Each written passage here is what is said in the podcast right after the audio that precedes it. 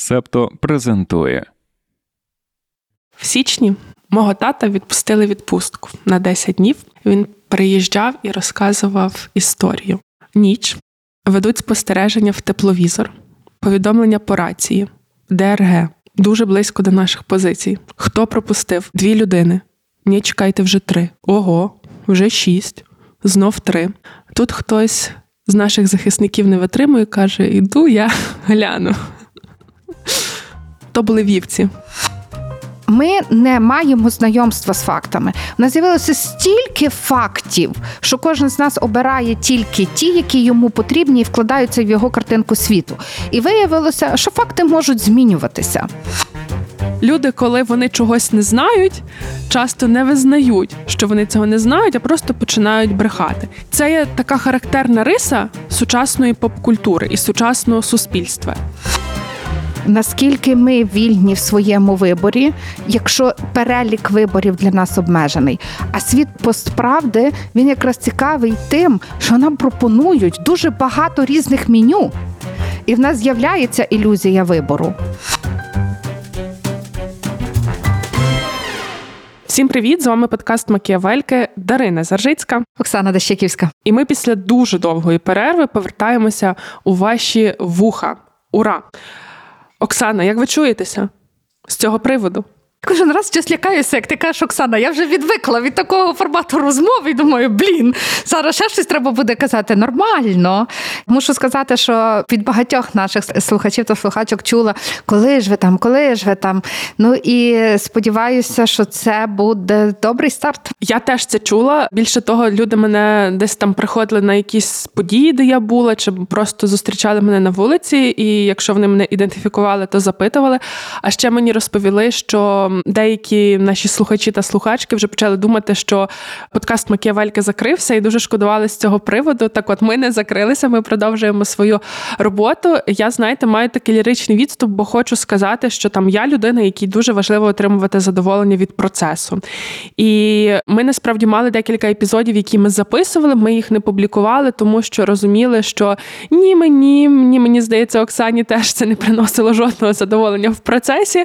Тому виникає виникали оці такі паузи, але зараз мені здається, що ми заходимо в сезон, де нам є багато що дослідити, багато що обговорити, і це буде сезон про постправду та інформаційні війни. І в першому епізоді ми властиво будемо розбиратися, що таке постправда. Я пам'ятаю, Оксана, ви казали, а може не треба, може давай відразу якусь конкретну Та, тему. Я говорила про те, що звичайно ми можемо вдатися до якихось таких прям філософських міркувань про світ постправди. І чи то настільки ж цікаво нашим слухачам, хотілося зразу розібрати явища на клаптики, на кусочки, на деталі, і з тих деталей, аби потім наприкінці могла скластися уявлення про те, то чим є та постправда. Але Дарина, ти переконала що давайте все ж таки вступне інтро буде, і ото вступне інтро про постправду. Так, і я вам тоді казала, що давайте зробимо це вступне інтро, того що я багато років була переконана, що постправда це знаєте, як за аналогією постмодерн. Те, що після модерну, а тут те, що після правди. А потім я вам говорила, що я дивилася якийсь документальний фільм від HBO.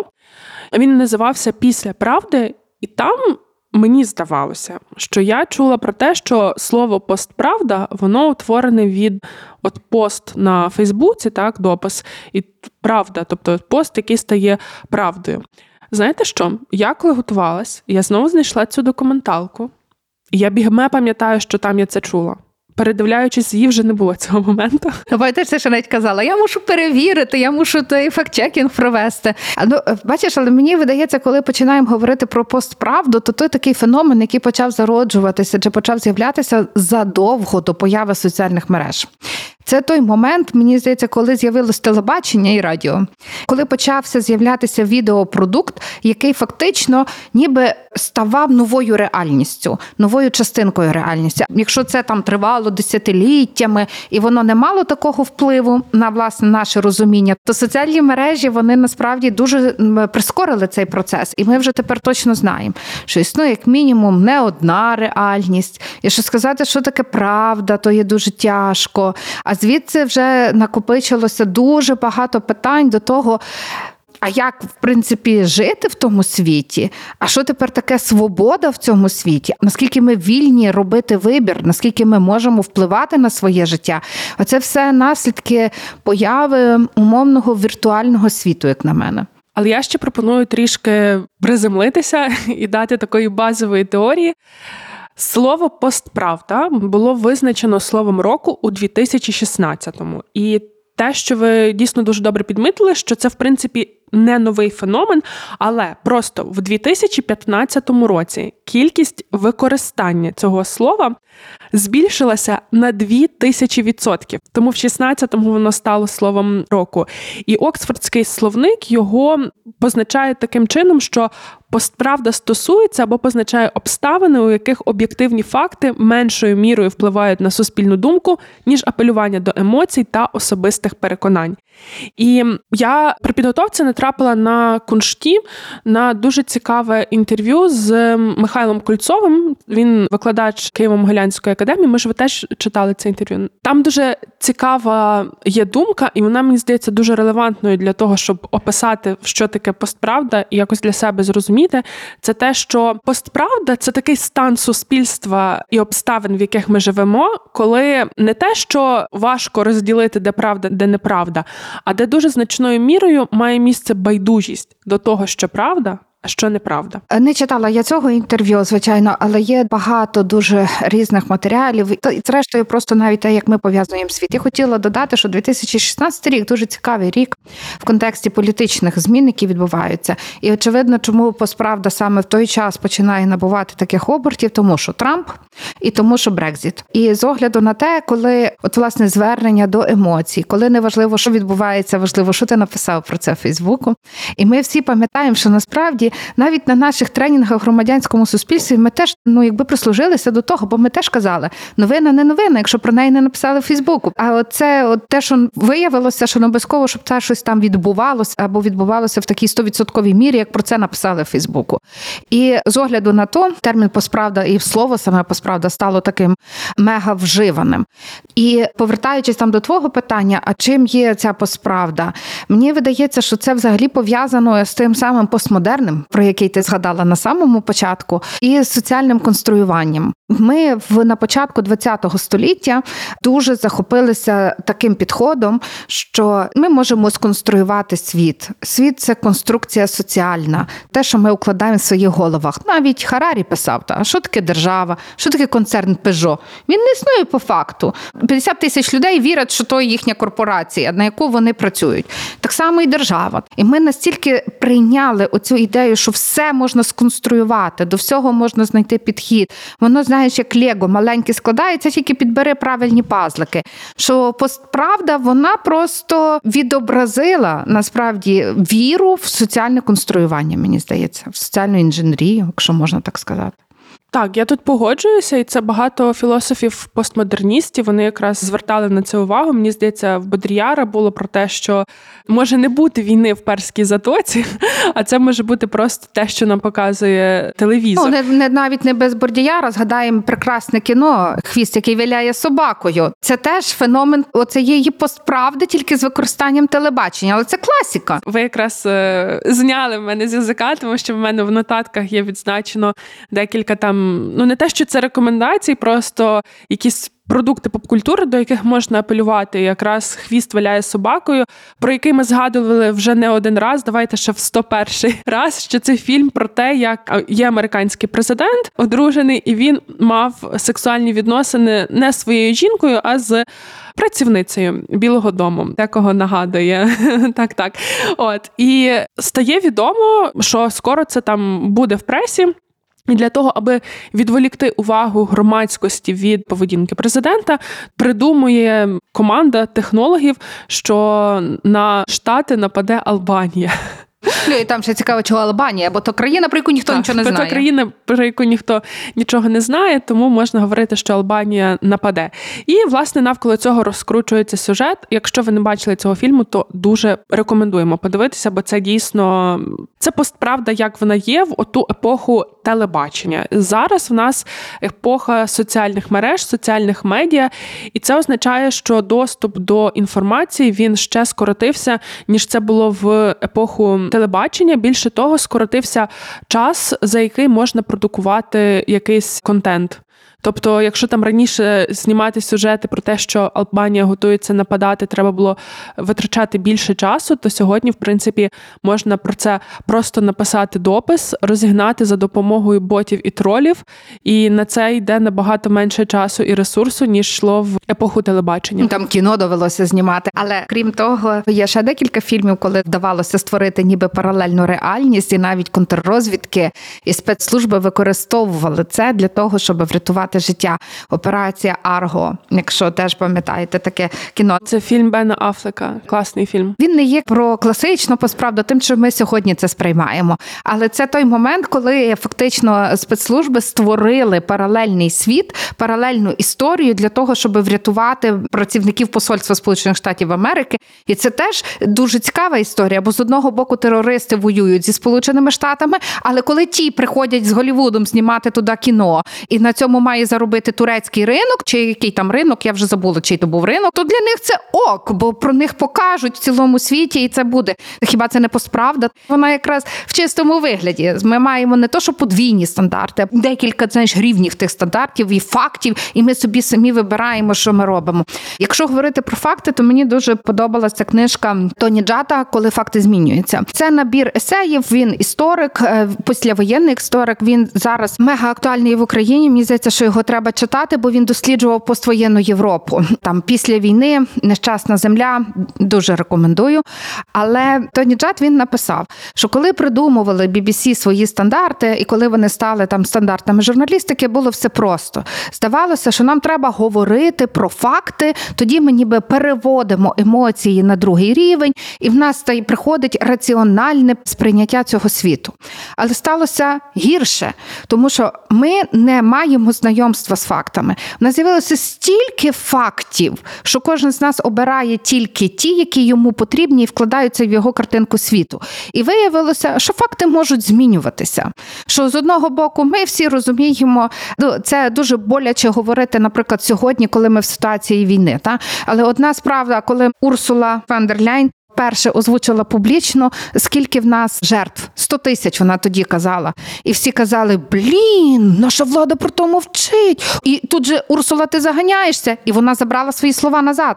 Вона потім переосмислила. Хоча насправді ми не знаємо, а скільки було там тих 100 тисяч, не було там тих 100 тисяч. Це той випадок, коли факт змінюється навіть в процесі, коли ми його озвучуємо. Вона дуже узагальнено озвучила цю інформацію, і тут ми ще підходимо до дуже цікавого питання, такого ще часів Сократа, про джерело інформації, про джерело того, хто озвучує факт, тому що тут до Урсули було питання: а чи може вона озвучувати цю цифру, навіть якщо десь там вона її отримувала під час якихось розмов, так які були офіційними, але не публічними, якщо цю цифру не озвучує ніхто з органів державної влади в Україні. Дарина, але посправді він тим і характерний, що в нас кожен джерело інформації. У нас, вибач, там про розп'ятого хлопчика говорить човіха, яка потім ми доводимо, що це прям актриса. Але ж ні, то ж нормально хавається. Я не заперечую того, що ви говорите. Я веду до того, що це одна з ознак епохи постправди, те, що суспільства в глобальному сенсі вони ставлять менше вимог до джерела інформації. І як наслідок, це так само впливає і, наприклад, на медіа. І сьогодні, знаєте, коли в епоху постправди по факту кожен і кожна може бути медіа, тому що ми маємо Фейсбуки, ми маємо Твіттери, ми маємо інстаграми і Тіктоки. Нам легко започаткувати власний подкаст. І я хочу сказати, що мені видається, що ми з вами дуже відповідальні в тому, коли ми поширюємо якусь інформацію. І там завжди можемо сказати дисклеймер, що це моя думка, або можемо завжди якби підкріпити цю думку чимось, якось обґрунтувати і завжди дуже обережні в роботі з контекстами, тому що ми розуміємо, що ми відповідальні перед своєю аудиторією. І я хочу, коли цитують подкаст Макіавельки, щоб це не був якийсь булшит, а щоб це були нормальні тези, обґрунтовані, щоб вони не несли ніякого, знаєте, такого негативного соціального ефекту. Але так роблять не всі креатори. Дехто хто прикривається тим, ну в нас же ж все зрозуміло з назви. То що ви від нас хочете? Що ви від нас хочете? Але по факту в тих умовах таких інформаційних, знаєте, просто ну дуже насичений інформаційний простір, і людям, які багато споживають інформації, їм вже буває десь важко так виокремити, яке джерело надійне, яке ненадійне. І мені здається, що це теж та тема, яку про яку не потрібно забувати, це про відповідальність ем, авторів і авторок. Мені видається, що це дуже важлива тема, і так чи інакше, якщо говорити про постправду, то як на мене, це те, що вже не зміниться. Тобто ми далі будемо жити в цій епосі, просто там вона буде якось кудись повертати, буде набирати якихось Таке, нових форм. все, що має початок, все має кінець. Я думаю, що і то, і то зміниться. І буде щось гірше. І, і, і гірше деколи означає краще в довгостроковій перспективі. Будемо оптимістами. Я насправді не, не думаю, що прям буде гірше. Я коли сказала, буде гірше, це мем. В мене немає оцих таких настроїв апокаліпсису. Я думаю, що ми всі в глобальному сенсі люди, ми адаптовуємося під ці умови. Але дійсно, якщо говорити про те, як краще виживати і як там вберігати держави, суспільства і світ, то один з моментів, на які би я звертала увагу, це те, що нам потрібно підсилювати розуміння відповідальності в тих, хто є каналами інформації, скажімо так. І тут оце питання про відповідальність, бо обман він був завжди. Навіть більше того, не можу того не сказати. Нема заповіді не бреши. Можете перевірити, можна тільки в суді не брехати. Заповідь про те, що не свідче ложно проти ближнього свого є. Та дійсно не свідче неправдиве на ближнього твого. Так вона звучить, що не означає не бреши. А, але давай, бачиш, як ти в мені засумнівалася. Я не вас засумнівалася. Я просто не приховую того, що я можу не знати 10 заповідей. Дві найважливіші, їх треба знати. Які, на вашу думку, найважливіші? Дві головні заповіді, то не на мою думку, то так написано. Нема Бога крім Бога, і люби ближнього свого як самого себе.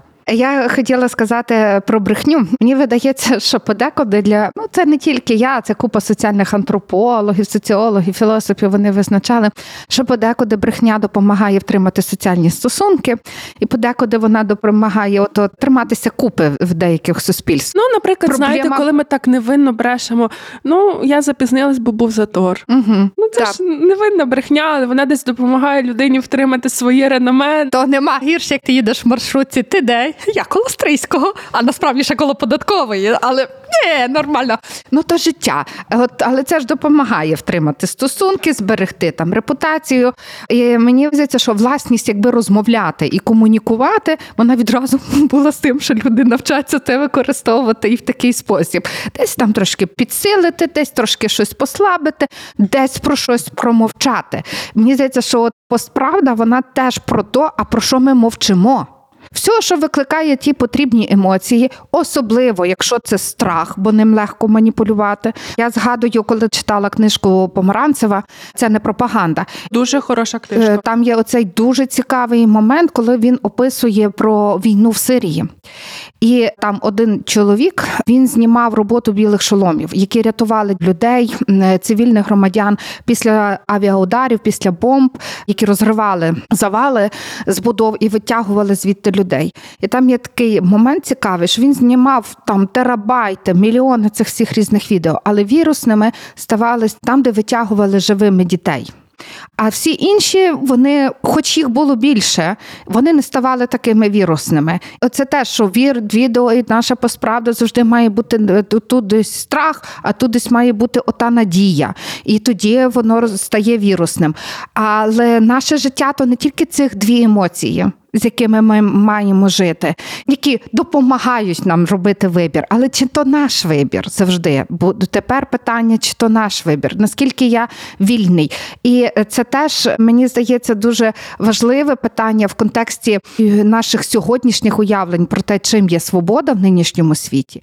Наскільки я вільний в ресторані, якщо не я формую меню. Наскільки ми вільні в своєму виборі, якщо перелік виборів для нас обмежений? А світ постправди він якраз цікавий тим, що нам пропонують дуже багато різних меню.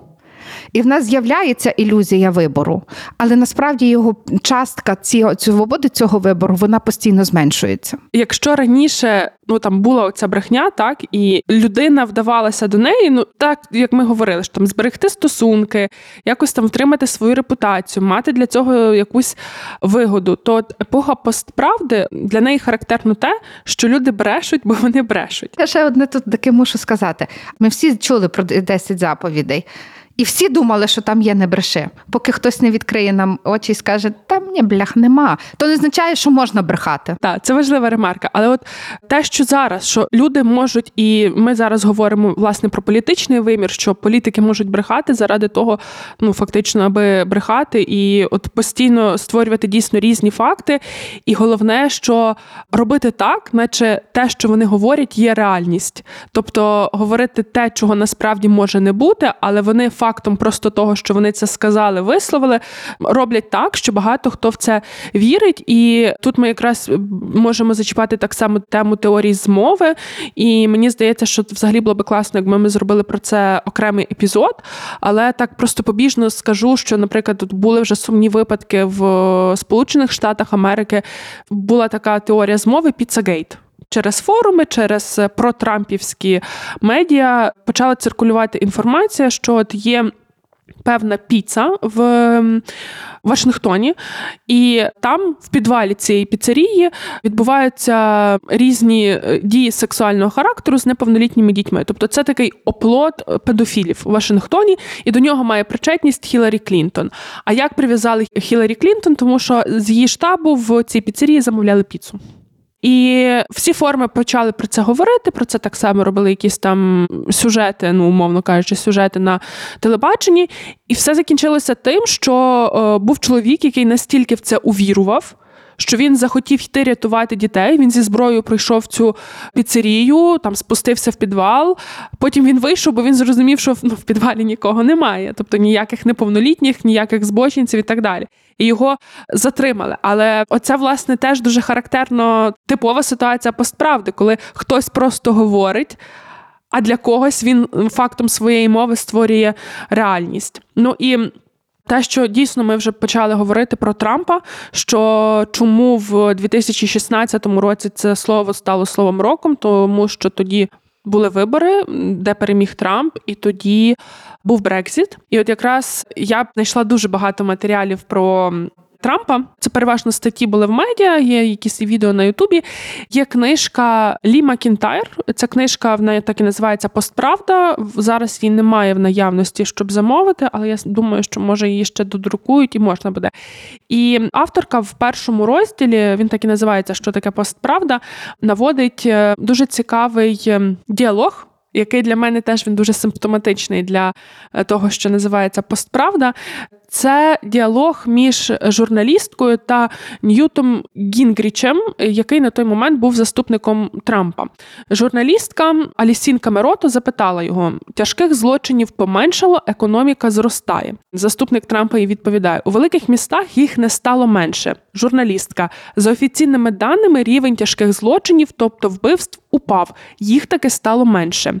Заступник Трампа. А чому тоді їх стало більше в Чикаго і Вашингтоні? Журналістка. Звісно, є регіони, де ми не можемо повністю викорінити вбивства. Заступник Трампа. І я кажу про столицю держави, третє за розміром місто. Вона, однак, тяжких злочинів в Україні стало значно менше. Заступник Трампа готовий закластися. Пересічний американець, якби ми вранці спитали його, не вважає, що злочинів поменшало і що ми в більшій мірі в безпеці. Журналістка, проте це факт. Ми такі в більшій безпеці, і злочинів стало менше. Він ні, це тільки ваша думка. Вона це факт, і про це каже ФБР. Він і те, що кажу я, теж факт. Гіпотетично, у лібералів є ціла низка статистичних даних, які ймовірно правдиві в теорії, але не стосуються життя людей. Тобто вона йому говорить про статистику, яка там зведена з різних правоохоронних органів, спецслужб і так далі. А він і каже: це тільки ваша думка. Це те, що ви говорили про погляди Джатта. Тому от мені дуже сподобався цей діалог, бо він дійсно відкриває, що таке постправда. Але про Трампа я коли читала всі ці матеріали, і в них згадують одне есе. Про нього згадує і Лі Макінтайр і філософ, з яким Куншт робив інтерв'ю, і в дуже дуже багатьох статтях є посилання на есе, яке називається «On Bullshit». Це есе, яке написав професор Прінстонського університету Гаррі Франкфурт ще в 1986 році. Воно невеличке, 20 сторінок, його можна знайти в відкритому доступі. Легко досить написано. Там, власне, як філософ, він розбирається в тому, що таке булшіт. Я думаю, що ми можемо говорити про те, що українською це маячня. Я не буду всього переказувати, що він там написав, але суть є така, що люди можуть просто брехати, тому що брешуть. Ну тобто, люди, коли вони чогось не знають часто не визнають, що вони цього не знають, а просто починають брехати. І він говорить про те, що це є така характерна риса сучасної поп-культури і сучасного суспільства, і що людині, яка бреше, просто байдуже, тобто їй байдуже до того, щоб дізнатися правду, їй байдуже до того, щоб зрозуміти світ, і вона насправді не бреше для того, аби от видатись кращою чи зберегти соціальні зв'язки, як ми з вами говорили, а бреше просто тому, що бреше. Мені важко це адаптувати українською, бо я не професійна перекладачка, але він навіть не називає liar, брехун, а він називає bullshitter. Ну тобто, це людина, яка постійно видає, ну знаєте, як як лайном кидається, отак вона бреше. І він це, ну як я вже сказала, написав в 1986 році. Про політику в його есе фактично не йдеться. Це реально такий більше погляд на суспільство і на популярну культуру. Знаєте, коли це есе знову стало популярним? Коли вибори Трамп ще раніше, в 2005 році. Якийсь з видавців, може навіть цього самого Прінстонського університету, знову опублікував це есе того, що тоді якраз Штати зайшли в Ірак. І це ж теж була дуже така трікі ситуація в тому сенсі, що свідчень про те, що готуються напади, і і там відбувається розробка нової зброї, не було. І тоді дуже багато хто говорив про те, що Джордж Буш придумав, і те, що він подав як реальність, насправді реальністю не було. Але це стало приводом для того, аби розпочати війну. І от тоді видавці просто знайшли це есе, знову його опублікували вже як книжку, тому що в 1986-му есе було просто просто надрукований вісник університету. І коли Трамп переміг на виборах, то журналісти, різні медійні особи вони знову актуалізували всі ті напрацювання Франкфурта, тому що ну от він ж написав те, що можна просто сипати е, брехнею, просто для того, щоб сипати брехнею. І є дуже багато досліджень про те, власне, як Дональд Трамп е, бреше. І це дійсно от такий феномен в тому сенсі, що, ну, наприклад, раніше, якщо там була якась пропаганда чи політичні технології, то мало місце якась маніпуляція з реальністю, так чи маніпуляція з фактом. Чи, наприклад, береться факт, ну там умовно, масло подорожчало, і його можна подати з різних перспектив. Можна сказати, що внаслідок російської агресії, можна сказати, що внаслідок некомпетентності влади можна там е, ще. Придумати, отак От було звично. А тут приходить Трамп, і це таке щось абсолютно нове для американського суспільства, тому що він просто починає брехати на кожному кроці. Знаєш що, мені деколи здається, те, що насправді напевно епоха постправди вона дуже тісно пов'язана е, з холодною війною. Але я думаю, що це ми може поговоримо наступного епізоду або якогось іншого епізоду. А тут я оце почала думати: ми так багато сконцентрувалися на цій на брехні, на неправді, яка стає правдою. Якийсь момент люди перестають вірити, що вони обманюють. Я, наприклад, думаю, що Путін, який говорить про те, що українці і українців придумав Ленін, він вірить в це. Є момент, коли ти не усвідомлюєш, що ти брешеш, це твій світ, в якому ти живеш, і в якому так прийнято, і в якому так було все хорошо, поскладено по полочкам. І тут хтось виходить і каже, ні ні ні не ті полочки, і не не то там поскладено. Та? І мені здається, що Трамп не до кінця розумів, що він бреше. Путін не каже, що він бреше. Тим то й знаменита постправда що ти натикаєшся на то, коли не можеш однозначно сказати, ну наскільки факт брехні є брехнею. Знаєте, я що думаю? Я думаю, що в випадку з Путіним, от дивіться, він вже ж до 100 років. Президент, ну тобто він реально дуже давно при владі, і мені видається, що взагалі будь-яка особа, яка отримує таку високу посаду, так чи інакше має обмежене коло спілкування, і її сприйняття світу трішки звужується. Звісно, коли ти глава держави, ти там маєш доступ до якихось напрацювань аналітичних центрів, дослідницьких інститутів, які б мали тобі допомагати приймати рішення. Але отак суто на якомусь такому рівні загальнолюдському, в тебе ж вузьке коло, з ким ти спілкуєшся. Ти можеш, перебуваючи на посаді в умовах такого інтенсивного графіку, навіть зі своїми друзями не спілкуватися. Ти не факт, що сім'ю свою бачиш. А помічники вони ж теж вони там переважно лояльні. Команду ти підбираєш для себе лояльно, тому що це для тебе питання виживання як політика. Це теж може впливати на те, що ви говорите, що людина в якийсь момент перестає розуміти, що вона бреше, тому що вона отримує таку інформацію, яка їй не дозволяє продукувати правду. Але тут цікаво, бо є аналітика, яка показує, для чого йому було вдаватися до цього. Він дуже некомпетентний чувак. Ну так відверто. Він. Він прийшов з бізнесу, він і бізнес в нього такий доволі сумнівний, можу сказати. І він просто ну не шарив, як оце державою керувати. Крім того, що він не розумів, він ще й якби не визнавав того, що він не розуміє, як це робити, і не знає, як це робити. І він власну некомпетентність ховав за такою брехнею. Тобто його там, коли починали запитувати, був випадок, там, наприклад, він був, е, здається, в Японії з візитом, і була якась прес-конференція, де його починали запитувати про систему охорони здоров'я е, в Штатах. З його відповідей ставало зрозуміло, що він нічого не знає. І от він замість того, щоб вникнути, ну тут ще теж зараз буде ейджейський в мене такий е, тезис про те, що зрозуміло, що там нейропластичність мозку і оця здатність до якоїсь когнітивної гнучкості, вона з віком зменшується. Ну, на жаль, така Ой, природа. я вже бачила дослідження, що ні. Ото навіть недавно в Фейсбуку читала, що самий продуктивний вік життя людини то є від 60 і далі. Ми навіть з тобою сперечаємося про факти. Одні й ті самі в одному подкасті. Тому, якщо що, то ви киньте, я ознайомлюсь і більше не буду поширювати таку дезінформацію. Але я думаю, що Трамп ще в силу віку свого він вже якби не міг. І тому він брехав. Бо брехати а Байден він може. Та Байден теж не може, господи Боже. Чесно, я це говорила на публічному записі допіо, що Я деколи дивлюсь на Байдена, я боюся.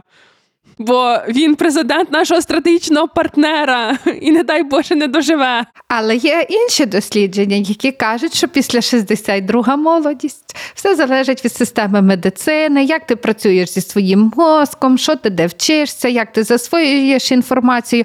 Я думаю, що все ж ти кажеш, можна до Путіна. І до, до, Трампа, і до Трампа. Дивіться, за Трампа ще. Отут ви сказали, як людина споживає інформацію. Є свідчення людей, які там працювали з ним в Білому домі, про те, що ну, звично президентові приносять різну там пресу: Нью-Йорк Таймс, Washington Post. Так от він їх гортав, а на фоні в нього весь час працював телевізор. І він дивився політичні шоу, ну ці такі, як там свобода слова в нас. І він такий: так, а чого це вони мене не хвалять? А чого це вони мене критикують? А що це взагалі таке? І тут він починає говорити про CNN, які його критикують. Так вони фейки поширюють. І все, і для багатьох людей це вже реальність, що CNN поширює фейки. І от, продовжуючи те, що він брехнею ховав власну некомпетентність, він так само використовував оцей свій булшітінг для того, аби шукати лояльних до себе людей. Бо те, що він не мав досвіду в політиці, по суті, там він ніколи не був функціонером консервативної партії, і в нього там була якась своя команда, але це теж були люди, які не зі світу політики. Тобто вони теж не розуміли всі ті процеси, які мали би розуміти. І от для нього був виклик знайти для себе лояльних людей. І з таким викликом стикається будь-який політик. Тобто я читала, що, наприклад, Кеннеді і Ейзенхауер, вони коли ставали президентами, то вони повністю замінили персонал Білого Дому на лояльних до себе людей. І ну така історія і сумнівна, з іншого боку, я десь її розумію. Але він не мав лояльних до себе людей, які будуть розуміти, що робити. І тому він за допомогою брехні шукав до себе лояльні середовища. Тобто він людей таким чином тестував: от, а на що ти підеш заради мене? І там був дуже цікавий кейс прямо на самому початку його президентства, коли відбулася інавгурація. Він ж мав спіч. І вмикає він CNN, і CNN кажуть, що ну на інавгурації було 250 тисяч людей. А він такий: та CNN бреше. Вони поширюють фейки, було півтора мільйони. І він фактично свій персонал, своїх помічників змушував, щоб вони вимагали від журналістів спростування, що вони написали неправду. А потім журналісти займалися тим, що вони там проводили аналітику і розслідування. А скільки ж людей прийшло на інавгурацію? Брали знімки з камер спостереження на вулиці, ще там щось порівнювали з інавгурацією Обами. Ну тобто, це до такого смішно, що знаєте, що замість того, щоб займатися якимись серйозними речима, президент вимагає, щоб журналісти розібрали, скільки людей прийшло на інавгурацію і не брехали. І журналісти ведуться на цю вудочку і починають там, замість того, щоб, умовно кажучи, писати про недосконалу систему охорони здоров'я чи соціального страхування, вони починають аналізувати, скільки людей прийшло прослухати Трампа. Це вже тролінг. Це тролінг, тема нашого наступного епізоду. Трамп ще той троль. Це власне про Трампа і про есе on bullshit. Ми насправді так багато вже наговорили про постправду. Мені здається, що можна якось підводити підсумки до того, що ми наговорили. Перше для себе ми відзначили, що постправда то такий світ, коли стає величезна кількість фактів, і через те, що їх так багато, вони стають не такими важливими. Друге, що ми від з тобою так ніби відзначили, що важливі емоції. Але ти знаєш, я оце зараз так додам до цього, бо так новини вони провоковані на те, щоб зараз збурювати якісь емоції. Навіть відео, які теж знімають, вони про те, які емоції збурювати. Але я собі згадала, що насправді навіть е, в різних наукових колах ми все раз більше говоримо про те, що людина емоційна істота, що нам потрібен емоційний інтелект, і це, напевно, як один з тих способів, або якось навчитися працювати з тими емоціями, або це навпаки ще більше буде підштовхувати працювати над емоціями для умовного більшого впливу на людей. Я зі всім погоджуюся, я тільки скажу, що я недавно дивилася відео клятого раціоналіста, і він казав, що емоційний інтелект це псевдонаукова концепція. Як і багато інших, яких зараз з'являється, тому що ми живемо в епоху постправди. Я погоджуюсь з усім, що ви сказали. Вибач, але знаєш те, що Гоб сказав, що людина раціональна істота, це теж була аналітична категорія. І казати, що людина або раціональна, або тільки емоційна, то напевно то є перебільшення. Будь-які наукові концепти мають свою сферу застосування і обмеження. Такі емоції, які дуже важливі для людей, це є оцей страх і надія, і власне на цьому найчастіше спекулюють працюють. А третє, це те, що направду така кількість велика інформації, яка продукується сьогодні в світі, і така кількість. Політиків, публічних людей, який кожен приходить зі своєю картинкою світу, змушує нас постійно або вибирати між цими картинками, або байдужіти. Казати Бог з вами, то твій світ а мій буде утутво. І те, що ми байдужіємо і обмежуємо себе своїм домом, своєю спільнотою, своєю групою, воно з одного боку додає нам стійкості, а з другого боку, в довгостроковій перспективі, воно робить так, що той світ завалиться швидше, ніж ми очікуємо. Прекрасний висновок. Світ завалиться швидше, ніж ми очікуємо. Якщо ми будемо байдужими, тут ми знову приходимо до того, що не потрібно бути байдужими. Це дуже ключова річ. Знаєте, постправду я її сприймала в такому політичному ключі: там Трамп, Брексіт, Болсонару, колишній президент Бразилії. Вони такі дуже типові представники цього напрямку політичного постправди. Але читаючи інтерв'ю Кольцова на куншті, він ще звернув увагу на одну таку річ, про яку я раніше не задумувалась. Тобто я її відзначала, але я не характеризувала її як частину постправди. Це, наприклад, інстаграм, і от всі ці блогери та блогерки, які показують нам ідеальний світ. Я щаслива мама трьох дітей, я завжди усміхнена, встала в шості ранку відразу з макіяжем. І ти жива людина, ти розумієш, що це все брехня, що це все картинка, що це реаліті-шоу, просто яке вже не в телевізорі, а в тебе в смартфоні через Instagram Stories. Але при тому ти ти з мовчазною згодою це приймаєш. От така байдужість вона теж має місце, і я знайшла дослідження. Може, не дослідження, може просто аналітика, називаємо це так, як е, в практичній площині застосовується Росією. От Фактично, все те, що там написано було в цьому есеї on Bullshit. Ви чули про таку організацію, як Rand Corporation? Ні, не чула. Я вчора дуже багато часу потратила на те, аби верифікувати надійність цього джерела. Реально дуже дуже довго я там про нього вичитувала. Засновний це think tank, аналітичний центр, який заснований був ще в 47-му році. Певний час його підтримувала корпорація Форда. І початково цей Rand Corporation робив різні аналітики і дослідження для військово-оборонної сфери США. В них там були деякі контроверсійні матеріали, і взагалі там різна контроверсійність пов'язана з ними, як, наприклад, те, що вони рекомендували мерії Нью-Йорка брати більше консультантів. Для розбудови міста, і це там не завжди було виправдано. Так само вони нещодавно висловлювалися про те, що треба схиляти Україну до переговорів. Але те дослідження, про яке я хочу розказати, воно 2014 року. І про цю концепцію можна прочитати в Вікіпедії. Я читала оригінал, і я можу сказати, що Вікіпедія дуже близько передає суть. Стаття про потік брехні. Воно в оригіналі звучить як бранзбойт брехні або пожежний шланг брехні. І цей аналітичний центр він просто виявив, що пропаганда Росії вона відрізняється від, наприклад, Гебельсівського концепту пропаганди, тим, що Гебельс змінював правду, тобто він її там подавав під якимось іншим соусом, під іншим кутом, чи там чогось їй додавав, чи навпаки щось віднімав. В випадку з Росією ні. Вони просто, як наче з пожежного шланга, сиплять брехнею. Тобто вони навіть не змінюють реальність вони її можуть придумувати, вони її можуть творити. І те, що ви сьогодні вже згадували про мальчика в трусіках, вони взяли акторку, вона сказала, що треба, а потім це за допомогою, наприклад, тих самих ботів тролів або просто. Навіть якихось міжнародних медіа, які є нерозбірливими, або тут ще є момент того, що медіа теж в них ж дуже довгий час був концепт, щоб показати дві сторони, і фактично вся суть пропаганди російської, це якраз теж е, вони булшітери, вони просто завалюють брехнею. Так що людина вона подавлена цим всім. І відповідно це теж така пропаганда епохи постправди, і відповідно протидія їй теж вона вже інша ніж була колись. І вони там в цьому дослідженні теж роблять п'ять висновків про те, як можна протидіяти.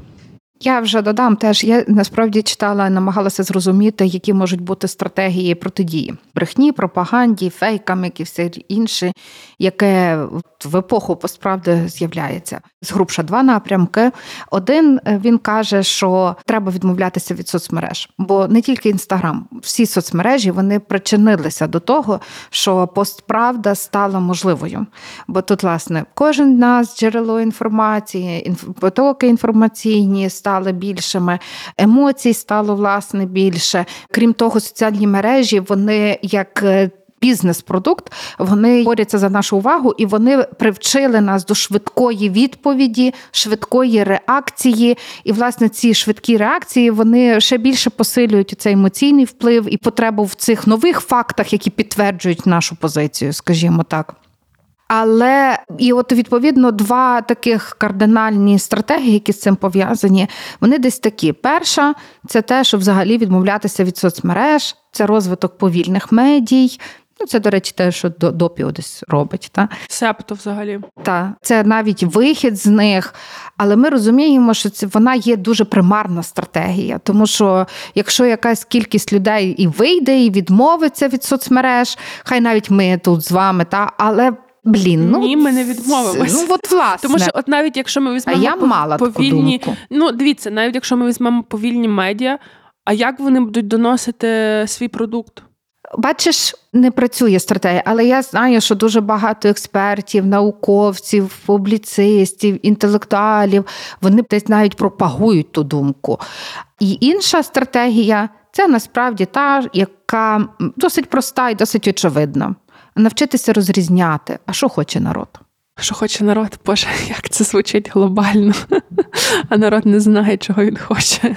Ну, але це знаєш, знову ж таки, я зверну увагу, тому що, наприклад, там в 70-ті, 80-ті роки ми вже говорили не про народ, ми говорили про групи, суспільні меншості, які формують коаліції. А зараз, в епоху постправди, ми, незважаючи на те, що ми знаємо, що існують меншості, різні групи, а ми говоримо про щось велике про народ знов як певну суспільну одиницю. Знаєте, ну ці Rent Corporation, вони пропонують така їхня теза про те, що не треба на бранцбойт брехні йти зі шприцом правди. Тобто, ніби не треба спростовувати те, що вони там набрехали. Ну, бо це і не працює. Це не працює. Треба просто ну давати свою інформацію, давати інформацію від себе і націлювати знову ж таки її не на брандсбойт, а націлювати в той самий напрямок, куди брандсбойт. І ця аналітика вона цікава тим, що це така більша інтерпретація того, що вони там нас спостерігали, і інтерпретація з точки зору якихось там експериментальних психологічних досліджень. Там дуже багато про всякі когнітивні упередження.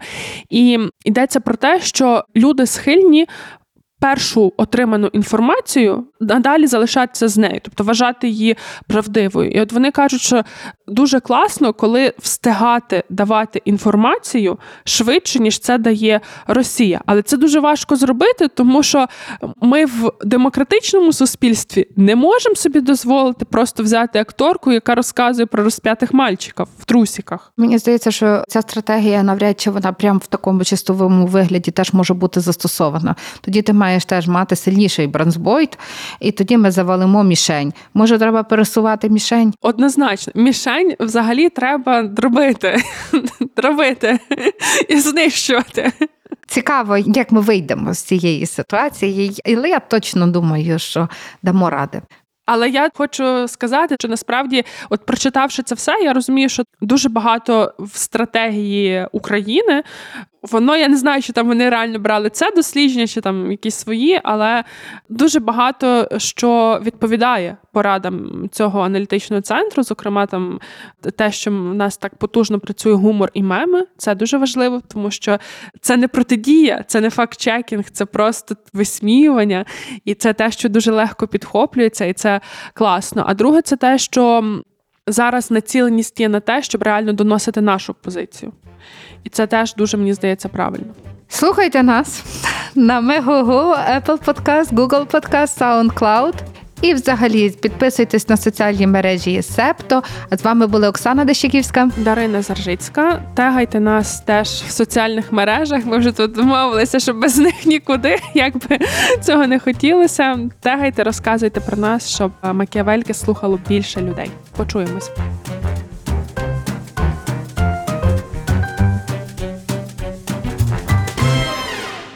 Дякуємо, що ви з Септо. Підписуйтесь, лайкайте, залишайте зірочки та коментуйте.